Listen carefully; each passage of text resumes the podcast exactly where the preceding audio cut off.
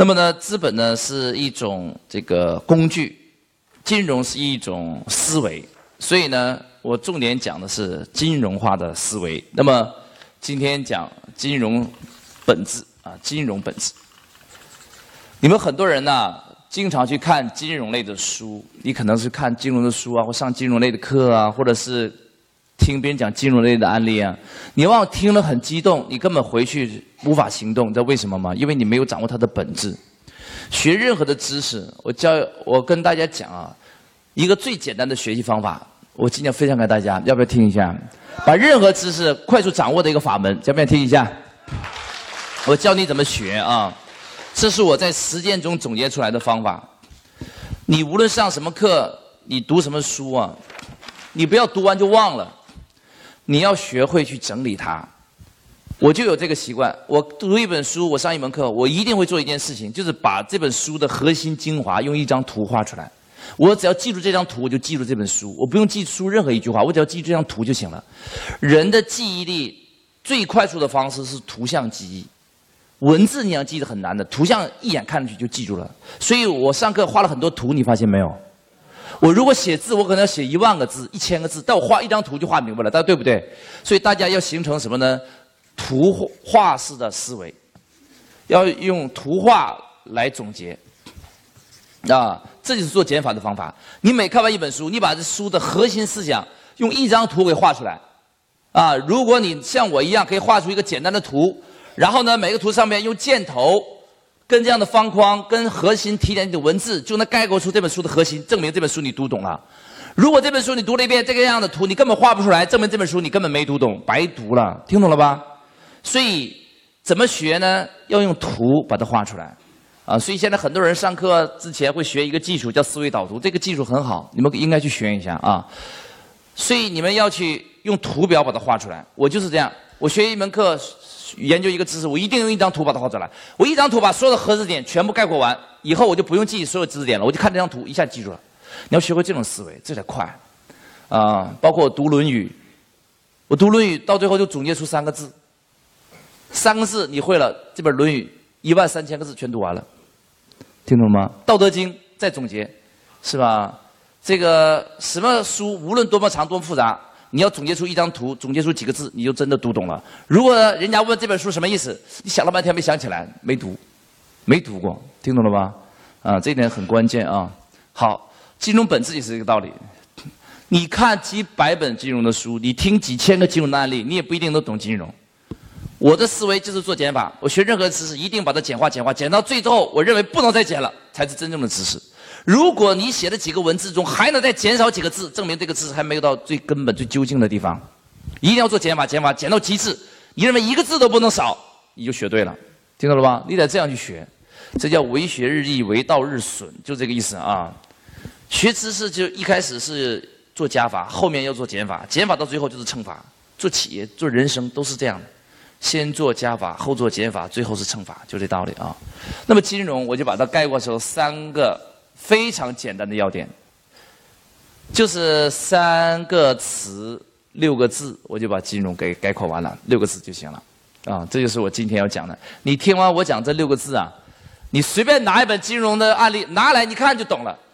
任何一个企业问你怎么做金融，你把这企业请我了解一下，用我三个字一套就知道该怎么做了。我把金融所有的奥妙、所有的原理全部浓缩成为六个字、三个词里边。帮你节省几十年的学习的功夫，帮你节省几百本书的学习的过程，要不要学一下？嗯，嗯，所以啊，学知识其实不难的，但是你得学到啊，你得学到家。好，我给大家讲什么叫金融的本质啊。在讲金融的本质之前，我要先讲一个案例，你们才能明白什么叫金融的本质啊。我不能空谈这三个要点，我空谈你也理解不了。我先讲一个案例，你们理解了啊。那么呢，在呃一两年以前吧，有一个学员来找到我，他呢就是要做一个旅游地产的项目，啊，他看了那块地非常的漂亮，还带我也去看了。我一看，嗯，真的很漂亮啊，有山有水啊，做旅游地产。我第一天已经说了，旅游这个行业属于哪个产业啊？大文化，大文化这两年发展速度快不快？非常快。这个文化产业我非常看好啊。那么一个国家的国力到达一定程度了，它的文化产业一定会爆发。如果它的文化产业谁在这个地方事先布局了，未来它公司的发展呢，绝对是一飞冲天。所以现在大量的资本大佬都进入文化产业了，比如说马云，他是不是开始进入电影产业啊？是吧？那恒大玩足球，万达搞电影院，现在又拍电影，这是不是都是文化产业？我们。你们自己的公司也要有这个观念，要进入文化产业。那你会说，那我就是生产桌椅板凳的，我就做家电家具的，这也需要文化产业吗？你说对了，也要进军文化产业。你知道为什么吗？我跟你讲，乔布斯是怎么研发这个 iPhone 的啊？这个人是一个典型的跨界学习的高手。他当年做苹果电脑的时候啊，他根本不管那个技术能不能实现，他就看什么漂亮就借用什么。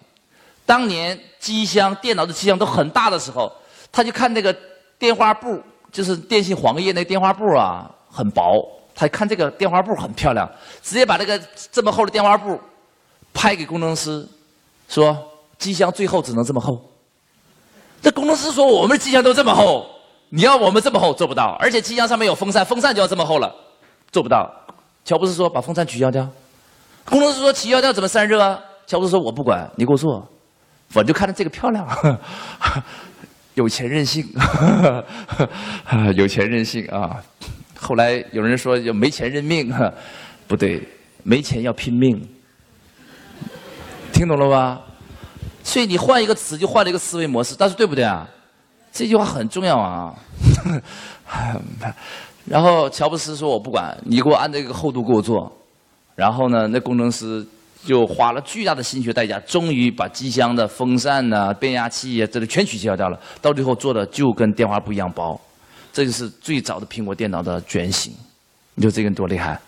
后来呢，乔布斯决定做手机，哎，他找到了一个设计师很厉害。这个设计师呢叫就是乔纳森·艾维，听说过吧？啊，没听说过无所谓啊，你们去网上搜，这个人很厉害。这个人呢是在。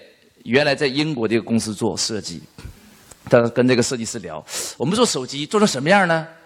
这乔纳森说，我看好了一款产品的设计，你也去看一下，啊，然后乔布斯一看，啊，他特别喜欢，他看了什么设计你知道吗？他看了马桶的设计，他发现马桶好，就一个按钮，一按出水了，多简单啊，是个人都会。马桶没有说明书吧？没听说谁用马桶之前先看个几万字说明书才会用吧？一个按钮解决所有问题，所以他回来跟工程师说：“手机只能有一个按钮。”工程师说：“不可能，手机上面都二十多个按钮，不可能只有一个按钮。”乔布斯说：“我就要一个按钮，为什么？马桶有一个，你只能有一个。人家的跨界学习能力强不强？你知道了吧？所以你也要拥有这样的一个观念，所以。”往往科技跟人文，就是艺术啊，跟科技都是要结合在一起的。所以，任何一个企业家都要有艺术家的思维，有人文精神，有文化，这点很重要。那么呢，做旅游更是这样，啊，做旅游的人往往都要有点艺术家的情怀，你才能把这个旅游项目做好。艺术家的情怀再加实业家的智慧，这个事儿就很容易成功。那么呢，我这个学员就找到了这个旅游的一个项目，很漂亮，很漂亮。他非常的喜欢有山有水啊。在这里呀，我多说一点啊，就是保准在座也可能也有一些旅游项目的人，你不知道该怎么做。我跟大家说一下啊，这两年旅游发展速度非常的快，但是呢，旅游要想做好啊，它需要具备几个条件。呃，有轻资产的做法，有重资产的做法。如果你做的不是那种简单的旅行社的这个对接这种项目，你做的是一个实实景有地方的，那么这种好的旅游地区啊，要具备三个条件，啊，三个条件，我跟大家说一下，怎么做旅游，选旅游场地很重要啊。你要想，比如说你有块地啊，或者说你有个山有园林，你想把它发展成旅游产业，你一定要具备三个条件。我跟大家说一下哪三个条件啊？第一个条件。就是那个地方的交通必须很便利，交通是第一位的。中国这两年为什么大力发展高铁？中国的高铁战略啊，是要在每一个有五十万人口的县全都通高铁。那未来坐高铁将即将非常非常的便利，而且高铁还在不断的提速。所以啊，中国现在大力发展高铁，它既拉动了经济，更关键是拉动了旅游。你一看中国那个老少边穷地区，只要高铁一通，这个地方的旅游 GDP 一定翻倍，这已经是无数次被验证的事情。啊，所以这两年啊，中国高铁所到之处啊，拉动了大量的旅游的经济，尤其是以前那些交通不便的、比较偏僻的地方，没有什么产业的，刚好它的天空、它的水、自然环境都没有被污染、没有被破坏，反而成旅游胜地了。所以这两年，云南、贵州啊，包括内蒙、包括新疆，它的旅游产业发展速度非常的快。为什么？都是这些基建设施拉动的，包括机场也在大量的修建。所以要想发展旅游，第一件事情就是第一个条件是什么？交通必须便利。我教你怎么选地啊，你就把中国高铁规划图拿出来，你看哪个地方即将在两年之内通高铁，你就在高铁站旁边圈地，我保证你发财。这个方法简单吧？人赚钱就要跟着趋势走，这你认不认可？所以你只要知道中国高铁规划了，你只要知道。中国两年之内即将哪个地方通什么高铁站？你把那个站附近方圆一百公里或者是五十公里之内的地你画一下，哪块地你能拿？拿下来就发财，我保证你收入至少五年之内翻一倍，你什么都不用干，买下来就是钱。所以人生挣钱第一件事情就是要跟着趋势走。我第一天是不是就说了这句话了？跟你的努力呢也有关系，但是跟你的智慧关系更大。啊，我我就把这个方法告诉学员了。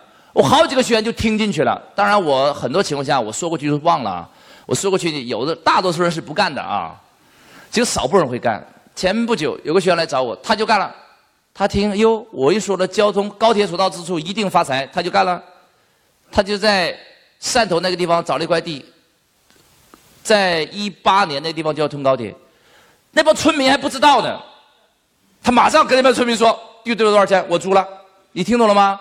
拿下来就发财了，就这么简单，简单到这种情况了。所以你上我的课还不发财，只能说明一件事：你没你没用心，听懂了吧？就这么傻瓜号的方法，就这么傻瓜的方法，可不就这么傻瓜吗？就老天爷送给你钱，只要你稍微有这个资讯就发财，就是这样。钱是跟着智慧走，是跟着学习力走的。你每天在企业里边待着，怎么能挣钱呢？很难的。所以第一件事情，要想做交做旅游，第一件事情要有什么？什么条件？交通。那么在我们实践中，我总结出来的交通几个标准，我要跟大家说一下。第一个标准，它离核心枢纽城市不要超过两小时车程。啊，核心枢纽城市不要超过两小时车程，这是第一种选择旅游地点的方法。最好是高速公路一小时车程范围之内就可以了。为什么呢？因为旅游分两种，第一种啊。叫做目的地游。什么叫目的地游呢？比如说你要去黄山，你专门飞到黄山去，这是第一种。但是这种旅游景区有个问题，就是它有很明显的淡旺季。五一到十一期间是黄金期，一旦不是黄金期的时候，它这个目的地啊，它的旅游客会大幅度下跌。所以呢，很多旅游景区解决不了淡旺季的问题，就是因为啊，它只是一个目的地，它周边没有人口聚集的核心城市。所以它的人流量它不集中，应该这样说，人流量不稳定，应该这样说。所以第一种选择旅游景区的方法，应该寻找枢纽型城市周边两小时车程范围之内的地方。这样子有什么好处呢？就是不用等五一、十一黄金周，只要是周末，这个城市的人就会到你那里去玩了，懂我意思吗？所以你就不缺游客，你靠近大鱼塘，你自然能够借人气。你们说对不对啊？啊。当然了，这也不绝对啊。如果你很偏，我也有方法解决啊。比如说哪个地方就很偏，周围两小时车程就没人，怎么办呢？我教你的方法啊，你就修寺庙，修个佛寺啊，修个道观呐，你就修个寺庙，听懂意思吧？我保证你很快就旺起来。啊，所以做旅游我们的方法太多了。经常很多人说没人气，我说我教你一招就有人气了。是吧？有个人说：“哎呀，我这个没人。”我说：“你最近哪个地方有寺庙？”他告诉我哪地方有寺庙。我说：“你派十辆大巴在门口接送寺庙的进香的游客，说免费去玩，接送一个人，我给司机十块钱，听懂了吧？我直接把寺庙的人拉到我这里来了。有人就有钱，啊！但是再说啊，如果你位置好的话，首先你立于不败的，这是第一种选的位置的方法。第二种选位置方法就是什么呢？就是你那个地方要有故事。啊，因为高铁已经很便利了啊。如果你稍微远一点，离主心城市比较远啊，但是你不能离高铁远啊。然后那个地方再有一点故事文化就最好了，这点非常非常关键。那你说我这个也没太多故事怎么办呢？你可以包装嘛，对吧？我前一段时间有个广西学员来找我，他说：“哎呀，我们那个地方刚刚申请为世界文化遗产，叫岩画。岩画有没有听说过？岩画没听说过啊？我告诉你什么叫岩画啊？就是一画儿画在山崖上的，陡峭的山崖，居然人能够爬上去画个画，是不是很奇奇观呢？对吧？他那个地方有很多岩画，但是呢，他承包了一个山谷，那个山谷只有两幅岩画，离他五六百米、五六百公里范围之内有几千幅岩画。是吧？他这个岩画不多，只是他那个地区岩画比较多。我就跟他说：“不要紧，你这个山谷啊，我给你起个名叫什么呢？叫岩画之都。”他说：“我没，我岩画只有两幅，都在五六百公里范围别人的地方。”我说：“不要紧，你把别人的岩画 copy 过来，集中画在你这里，你现找人去画去，是吧？岩画之都嘛。”如果大家都相信它是烟花之都了，你知道会发生什么事吗？人们就都到他这里来了，听懂了吧？所以怎么做旅游啊？包装卖点太重要了。很多人就认为啊，我这个山美水美就能火，根本就不是，你得会讲故事。我这个印象太深了。我当年去西湖去了两次，我第一次去西湖的时候啊，没人给我做导游，我就自己坐个船，我看了一圈，这没啥好看的。第二次去西湖的时候，我坐了一个游船，游船上面有个导游给我讲这个断桥的故事、苏堤、杨堤的故事，再给我讲这三台音乐的故事。哇，讲了几个小时，听了我心旷神怡。哇，西湖好美哦！美啥美啊？是心灵美，不是风景美。听懂了吗？什么意思啊？没这个故事它就不美，有这个故事才美。大家说对不对啊？听懂吧？所以旅游核心，你真的以为看山看水去了？旅游啊，是一种情野的情情绪的一种熏陶。准确来讲，故事美，风景就美；故事不美，风景就不美。它是一种主观的感受，根本不是一种客观的现实。啊，所以一定要会制造卖点，啊，一定要做一个独一无二的卖点出来，这个至关重要。啊，如果你做旅游，你还不会包装卖点，你这旅游就不要做了。我跟你讲啊，你会浪费大把的钱，你宣传一百遍人们都不来，是吧？我给你讲一个真实的故事啊，贵州省有一个地方很偏僻的一个溶洞景区，叫织金洞。这个地方呢也没什么特殊，就是溶洞。全中国溶洞多不多？到处都是溶洞，是吧？那为什么人家去你这个溶洞玩呢？哎呀，这个地方政府很着急，我怎么让我这个地方火呀？我也只是个溶洞，人家是溶洞，我怎么火呢？哎，他们做了几个动作，太聪明了。第一件事情，他拉来了张纪中的《西游记》的剧组去他那里拍盘丝洞。《西游记》有一个节，有一个回目就是盘丝洞，盘丝大仙，你们有印象吗？里边有几个蜘蛛精，还有印象吗？他拉了《西游记》剧组去拍戏，这是第一件事情。第二件事情。在网上炒作文章，你看这文章怎么炒的啊？那个文章标题写的太牛了，它叫做什么？《西游记》剧组张纪中明导敲诈贫困县资金洞，这谁不想看呢？我也想看呢！我就打开一看，我一看什么呀？它的标题是什么？敲诈什么？贫困县资金洞？实际上文章的内容啊，放了三十多张资金洞的美丽的风光照，你知道吗？我一看，哟，真漂亮啊！结果那个洞就火了，一年收入翻了三倍，听懂了吧？你看人家这个地方政府多聪明，营销高手，说不定偷偷摸摸上我的课啊，真是炒作高手啊！哈，所以以后你们真的要学会一个地方怎么火，其实一定要学会去包装卖点，去炒作它。呃，还有些地方政府一点智慧也没有，凤凰古城听说过吧？你好好的古城，你。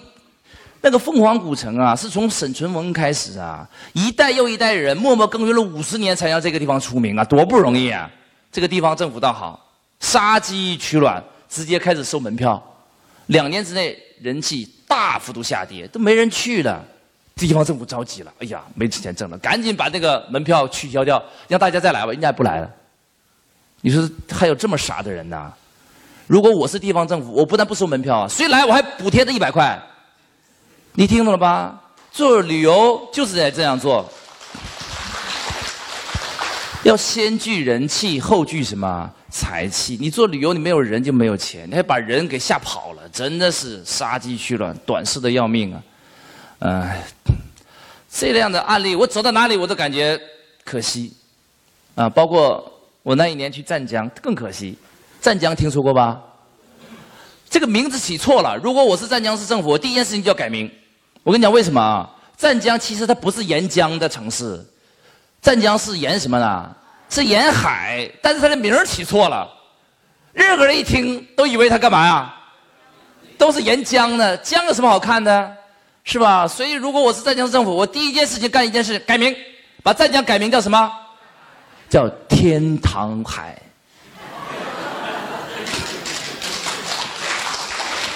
我问一下啊，一个城市叫湛江，一个城市叫天堂海，你感觉哪个漂亮？认为是天堂海漂亮，请举手。我给把什么呀？为啥？天堂一般漂亮的海是什么样啊？你不想去看一下吗？对不对？哎呀，不会起名多可怕呀，是吧？就是因为叫湛江，才浪费多少旅游宣传资源？他在不断的解释，我有海鲜，我有海景，但是人们老百姓只会想，你不是沿江吗？你怎么有海景呢？你看，没文化多可怕呀，是吧？是啊，真的是这样。所以啊，做旅游，我我们的方法太多了。做旅游，我们的方法太多了。其实旅游就是一种营销的。包装啊，当然前提最好你还有一些先天资源啦，是最好的啊。就我前两天说的那个博士，他们刚搞完五百六十万亩地，让我去策划，全是沙滩，那咋策划呀？全是沙漠呀，那咋策划呀？对吧？啊，我们在想，沙漠怎么策划呢？是吧？我后来就帮他想，我说你那个地方要建一个。小镇，它那里有水啊，有水就可以种出草，有种出草来就可以建一个小镇，是可以的。我说要起个好的名字啊，叫什么名字呢？是吧？那个地方信藏传佛教，蒙古族啊，很多人是信藏传佛教的啊。我就给他起个名叫什么呢？叫人间净土。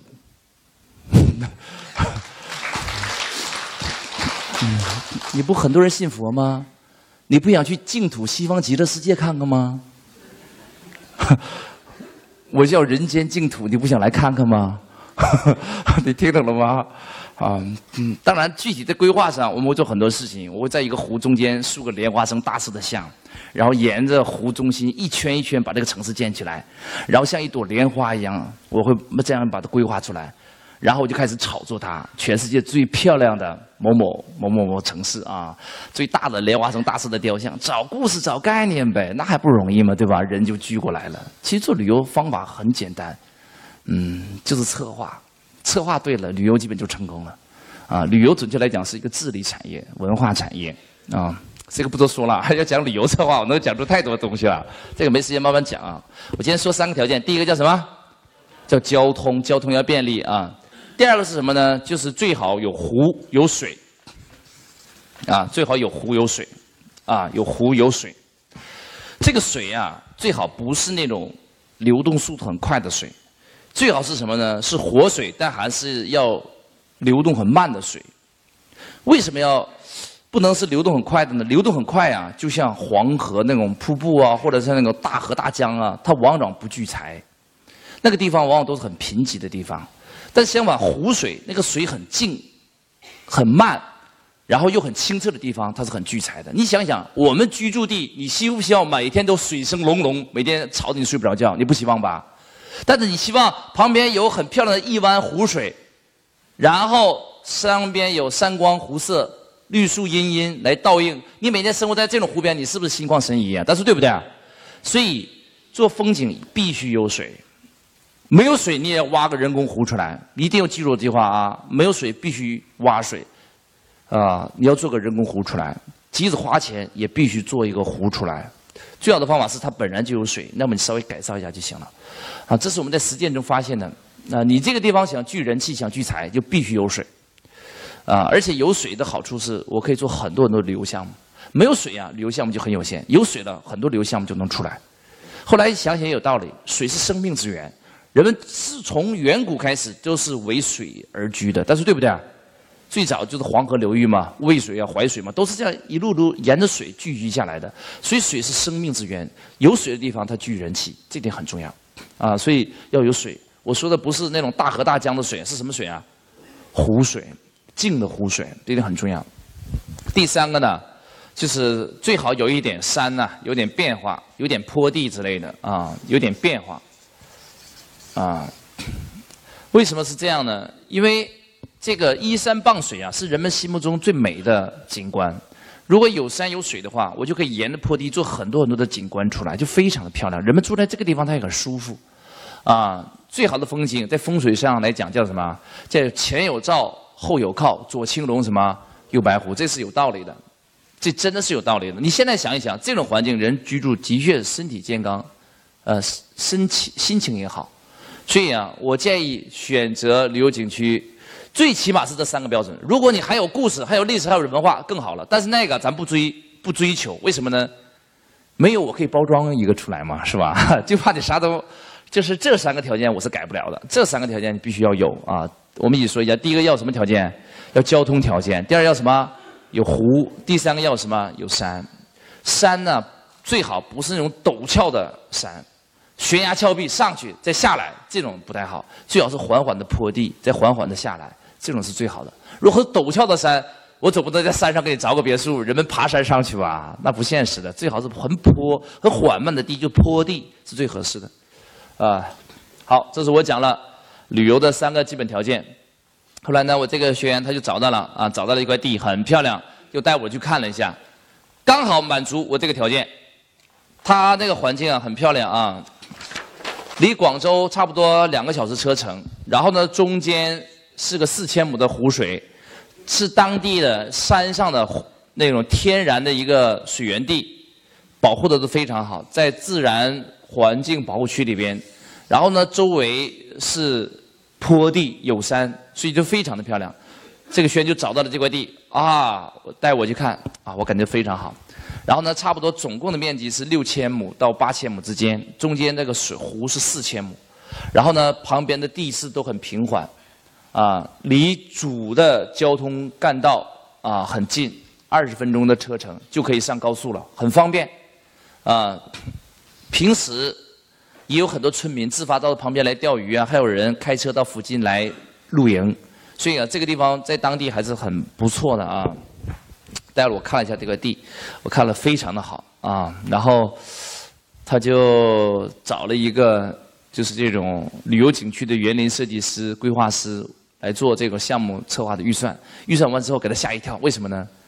这个项目啊要投资三个亿，要建设三年到五年，听懂了吗？结果那老板他有没有三个亿呢？那个老板找我之前刚刚破产。负债一点二个亿，三个亿没有，负一点二个亿啊，是吗？那学员说：“这个，哎呀，看来跟我无缘了啊！这个这么好的项目跟我无缘了，没那没多少钱啊，是吧？”嗯，我跟他说：“这个旅游啊，是个典型的重资产，大家投资的确是要谨慎啊。但是你们记住啊，就是我已经说了一个事物。”站在这个角度看过去，它是个问题；换另一个角度看，说不定就什么，就不是问题。所以大家不要就是一条胡同跑到黑啊！你不要只是用一种惯性思维思考啊！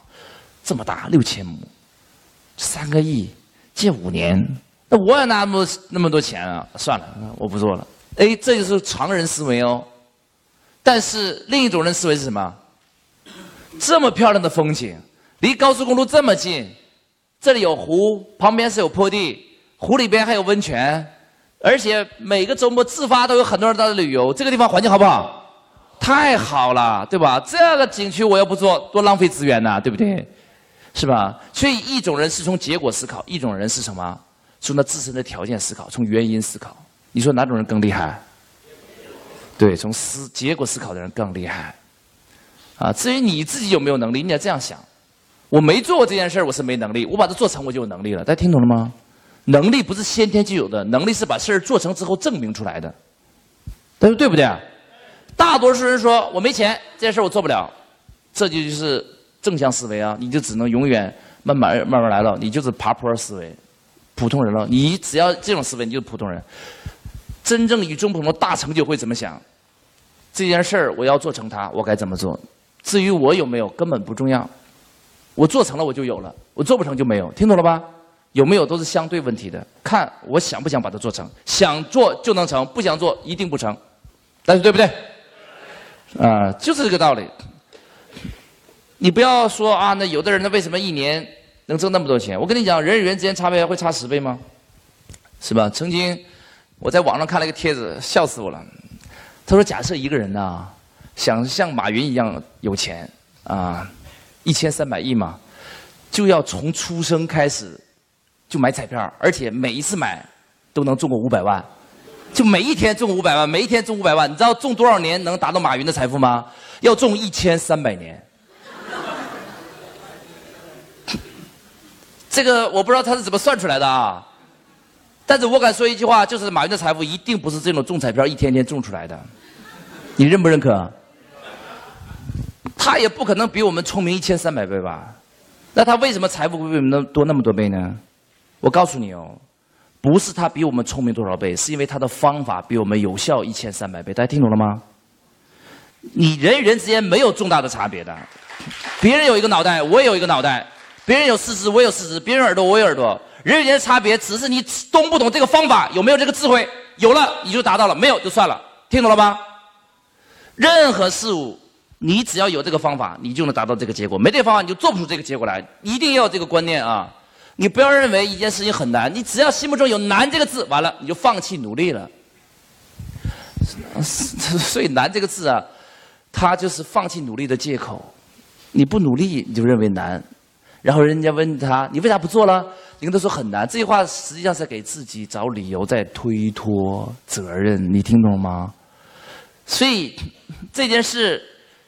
人家问你，你做不做？你就直接说我没，我不想做就得了。你别说难，听懂了吗？不要推卸责任，是吧？所以思维模式太重要了。所以这个国外有个成功学大师拿破仑希尔，他说叫思考致富，这句话是对的。所有的事情其实就是你思考产生的结果。我的学员他就是这样，哎呀，志杰老师没钱，没钱，没钱。三个亿五年没钱没钱，算了啊，咱们回去吧。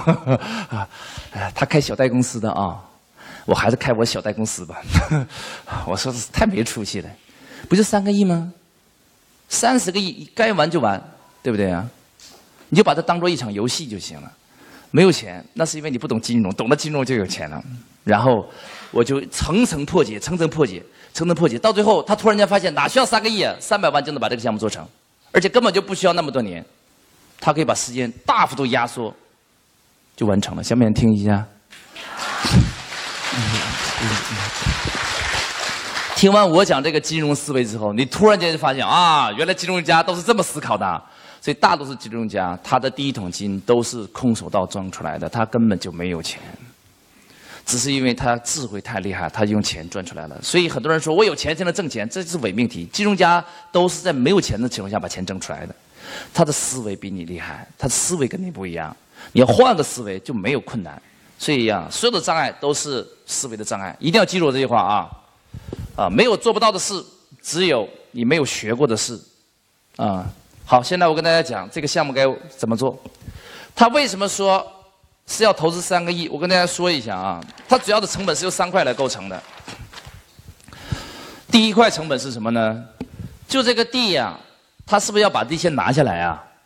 那么这个地呢，是属于当地村民的，啊，把这个地拿下来，他要跟当地村民签订承包协议。那么呢，差不多这样的地拿起来，签完。承包协议差不多就要花几千万是上亿，所以第一个成本是拿地的成本，这个我们要一块一块分解啊，拿地的成本。第二个更大的成本是建设的成本，那么建设呢，实际上要修路，要修基础设施，像它这种旅游景区啊，如果按照惯性思维去建设的话，它可能要修三十多个景观，包括温泉泡池，包括呢住宿，包括餐饮，包括会议室。包括其他的娱乐室、接待室、景观室、水上还有旅游项目，加起来差不多建设成本要花两个多亿，啊，这主要是建设的部分。建设的部分呢，还分主要的两块，一类是地上的可建工程，一类是隐蔽工程啊。隐蔽工程的开销跟可建工程的开销是一样的。什么叫隐蔽工程呢？水电排污这些铺在地下的东西，这是非常烧钱的。很多人没做过基建，你不知道，就挖地基啊、铺管道啊、做排污啊，非常非常耗费钱。基本上，它跟你建地上的房子，它的成本是一样的。你地上花一百万，地下就要花一百万，所以啊，这个掩蔽工程非常烧钱。如果你们之前没做过这种项目的时候，你一定要做好这个预算。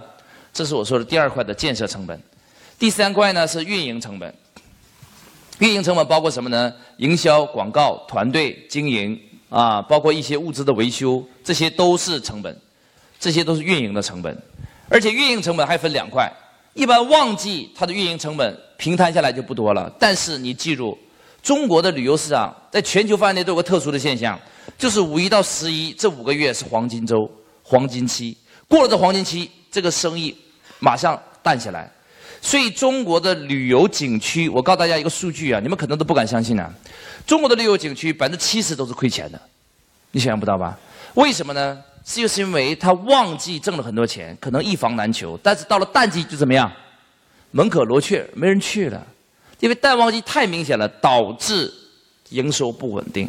他旺季挣的钱就来弥补淡季的亏空了，于是就形成了一个巨大的成本窟窿。所以啊，这个运营的成本呢，实际上很多的都是为了弥补淡季的。但是为什么会出淡旺季呢？我深度分析了好几个景区的淡旺季的问题，我最终发现淡旺季是谁造成的呢？是谁造成的？是不是这些这些客户的问题啊？不是客户的问题，是这个旅游景区的老板在规划的时候，他就没有解决、没有想到淡季该怎么办的问题。一年多以前，有个老板从太原、呃西安飞过来见我，你知道吗？在西安呢，他们居然花了三个亿建了一个全陕西最大的水上乐园。你记住啊，西北。水上乐园，它一年只能营业两个月，你知道为什么吗？其他时间太冷了，根本不可能人们让人们去玩水，所以他花了三个亿，居然一年只能赚两个月的钱，啊！问我咋办？我 我说你怎么能在那么冷的地方建水上乐园呢？你你当初是怎么想的？哎，你说没文化多可怕呀！是吧？他现在也后悔了。那么大块地，居然在一年只能营业两个月之外，其他时间人们都太冷了，不会去玩的地方建了个水上乐园，啊，这太没智慧了。我说，如果你建水上乐园也可以，你必须干嘛呢？你要加一个大大的罩子，听得懂吗？就是室内啊，花重资去建建那种全屋取暖系统，就是在冬天也制造出夏天的温度才有可能。这种是。巨大的成本，听懂了吧？所以当初规划水上乐园这四个字出来，就注定它的结局了。啊，这就是战略决定成败。我这么多年接触的项目太多了，基本上每一个项目的失败，他在战略设计那一天都已经注定了，不是他努力的问题，他努不努力，他都决定了这个结果，他改不了的，很可惜啊。嗯，再说吧，这个运营成本加起来，我们来看是三项成本：拿地的成本、建设成本跟运营的成本啊。那么这三项成本中，这两块是最主要的成本项目，啊，拿地跟建设，那么我们就分而治之。我们看一块一块怎么处理它啊？我们首先来看这个拿地的现象，拿地有没有方法去解决这个问题啊？有没有方法？有很多种方法啊。我们自己去拿地干嘛呢？又要找政府审批，要跑关系，还要买通村民，太麻烦了，是吧？最简单的方法，直接找那些有地的老板合作不就完了吗？大家说对不对？呃，其实这种现象很普遍，啊，中国到处都有老板挣了一笔钱，不知道该怎么花了，存在银行里怕贬值，于是拿钱呢回到他老家去买块地，然后就慢慢等着土地升值。中国这种土豪老板啊，太多太多了，他始终心目中就有中国人流传下来几千年的观念，就是大学说的，叫做有土是有财，就这道理啊，总想先买块地，然后在地里面挣钱，啊，这观念也有道理的。要不然的话，你把钱放在哪里？最稳妥的地方还是放在土地里啊。一说到土地，我要说一下，中国的土地有三种性质，这个大家知道吧？我说一下哪三种性质啊？第一种是什么？是国有，一般的城市土地都是什么？国有的。然后我们买房子一般的都是什么？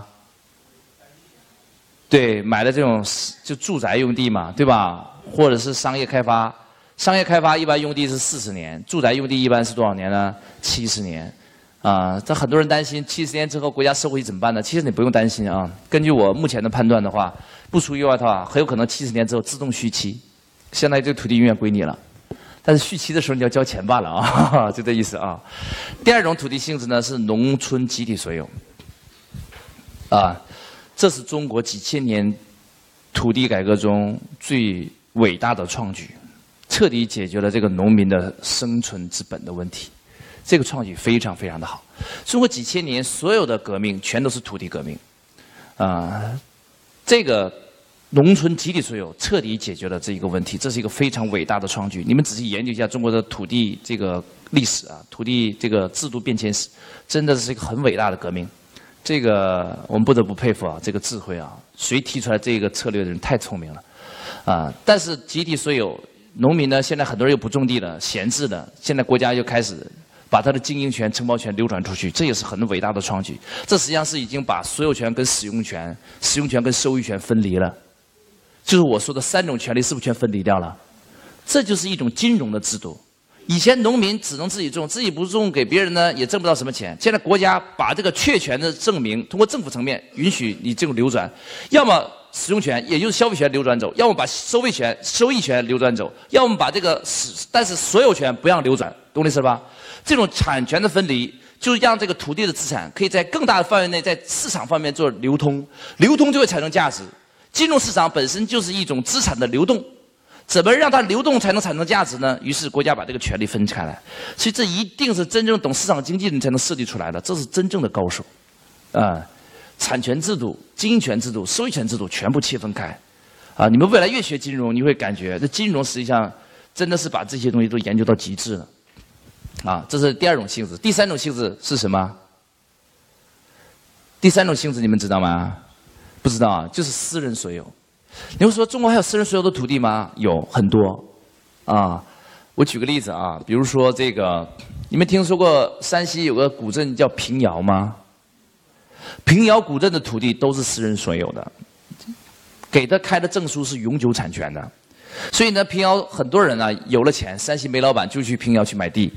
那个地呢，每一年都在升值，买就永远是你的了。这个是真的是私人所有。北京有个四合院也是终生永远所有的，啊，所以这种私人所有的土地虽然不多，但是存在的啊是有的啊，啊，这就是我说的中国土地的三种性质啊。那么好，我讲完了。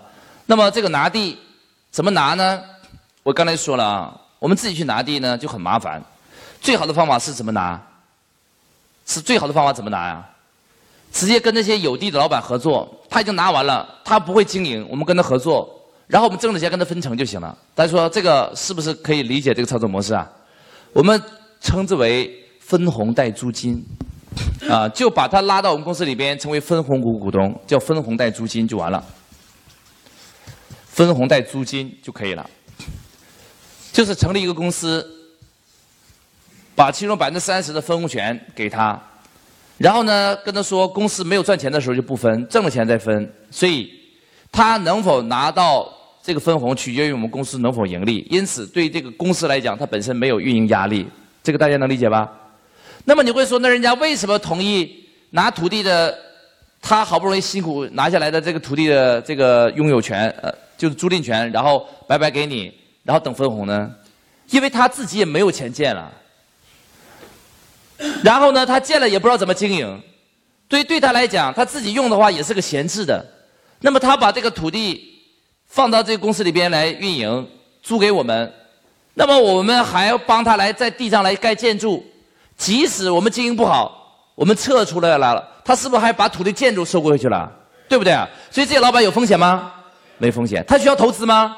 不需要。所以只有好处没坏处，这个事儿他干不干？你看，这就是我昨天说的，叫帕累托最优。什么叫共赢？就要帕累托最优，就是所有的利益都没受损，但是合作中至少有一方的利益得到了增加，这叫帕累托最优。这个事儿就能合作。所以我们跟任何人合作都要做到什么呢？没有风险，只有好处，没有风险，他一定跟你合作。啊，所以谈合作，我昨天就合作这个问题，我昨天讲了很多了啊。好，跟他谈成了，那我们是不是就相当于没有花？钱就把这个地拿过来给我们使用，而且我们签的是五十年哦，就相当于这五十年的土地都给我们用了。你看签一份协议就行了，我是不是把拿地的成本跟时间周期全都大大节省了？这个大家理解吧？理解局长，我有把什么也好，这是 第一件事情解决了拿地的问题。但是拿地拿完还不行，第二件事情要解决什么什么问题啊？建设问题，那建设也要花两三个亿，这也要花钱哦。那建设的确是要花钱。啊，这是毋庸置疑的。你什么设施都没有，你这块青草地，你就只能收点帐篷钱了，那也能赚钱，但问题是挣不了太多钱。那建设的问题该怎么办呢？好，这里边就要金用到金融思维了。你看哈，我开始跟你真正讲金融思维了。啊，金融其实操作一点也不难，我一说穿了，你发现啊，这么简单啊？对，金融家都是这么想的。啊，你很快就会进入金融家的世界了。你看他怎么做的啊？我们假设这个地方是六千亩地，假设为了我们计算方便啊，我假设六千亩地呢要投资六个亿。我假设啊，六千亩地要投资六个亿，假设。那么按照常规的思维，我投六个亿把这整个全都建完了，我才能够收门票。然后慢慢回收，这个大家理解吧？这是常规的操作方法。我好不容易花了三年，花了六个亿，把这个地方全建完了。然后呢，开放门票，要开放大门然后一张门票两百块，然后慢慢回收五到十年，慢慢就可能回收回来了。这就是常规的赚钱方法，大家说对不对？它有什么问题？第一，它有几个问题，我跟大家说一下啊。第一个问题是什么？投资大，投资大。第二个。建设周期长，建设长。第三个，回收怎么样？回收慢。啊，这就是传统的重资产的问题：投资大，建设周期长，回收慢。这是传统的重资产的问题。但是在金融家的眼中是没有重资产的，因为他把重资产变成了轻资产。他是按照轻资产的思路去运作它的，所以他不怕玩转重资产。那你说，那怎么把重资产变成轻资产呢？你看啊，这是投资大、建设长、回收慢，这是三个同时存在的问题啊。这三个问题，因为他要花六个亿建多少亩地呢？六千亩地。那么我问大家，我。先不管考虑其他问题，假设啊，我们先换一个角度去思考。听好了，大家一定要学会换一个思维的角度，换角度去思考。假设我换一个角度，我不是建设六千亩地，不是投六个亿。假设我是建六百亩呢？同比我应该投多少钱？我花六千万就行了。听好了啊。那你说我六千万也没有，那好，我再做个减法，我要建六十亩地呢，我花多少钱呢？六百万就行了。那你说我六百万没有，好，我再做个减法，我六亩地呢，我花多少钱呢？我花多少？六十万就行了。你说我六十万也没有，好，我再做个减法，我六分地呢，我花多少钱就行了？六万就行了。那你说我六万也没有呢，我再做减法。我一分地呢，我得花多少钱呢？一万就行了，这大家理解吧？你会说那哪有一分地的旅游景区啊？一分地多大呀？一分地多大呀？六十六平方米左右啊。那你的确说是没这么小的，这么小是做不了旅游项目哈，什么项目都做不了。你单纯从一分地角度出发，你是做不了旅游景区，但是它可以让你形成一种特殊的拆解事物的思维。你看啊，关键不在于是否做一分地，关键在于这个思维的逻辑是最关键的。那我们看啊，原来我终于知道我为什么要投六个亿了，因为我要建六千亩地，我要投六个亿。那么如果我没有六个亿，我只要把地缩小就可以了。我还没有这么多钱，我再缩小就可以了。我再缩小可以了，我总能缩小到一个区间范围是我投资得起的、运营得起的、回收得起的。大家听懂了吗？所以这就是切割的思维，把大化小，把整化零。我把完善的一个系统分解出每一个子的板块的时候，我就可以轻松的驾驭它了。这就是西方自然科学的研究路径，就是做分解。所以金融的第一个思维叫什么呢？就是我今天要讲的第一个字典了。金融的第一个思维叫切割。金融的第一个思维叫切割。本来呀，一个很大的资产我运转不了它，为什么呢？因为你的实力相对这个资产实力来讲，你是小，这个资产是大的。但是，你看啊，这栋楼，我们人在这里，从这角度看上去，楼是不是比人高？你要这样看这个楼，你你运作不了，因为这个体量太大了。但是金融家会怎么想呢？这么大，我这么小，不要紧，我把它干嘛呢？我把它切开，我切割成很多等份。我总能切割到一个份额是什么呢？是我比较大，他比较小的。大家听懂了吗？所以所谓的强与弱、大与小，它不是绝对概念，是一个相对概念。那么我总能把大块资产切割成细分的资产，是我能够运转它的。我只要把它切割到足够小的体量，我就可以轻松的驾驭它、投资它、管理它、运营它、分析它。那么。当我把每一个子板块都能够运作的话，是不是相当于整体我也把它运作起来了？这个大家能理解吧？这是金融家的第一个思维，在他心目中没有大项目，只有如何切割的这种特殊的思维方法不同。它实际上就是一种切割思维，全部切开。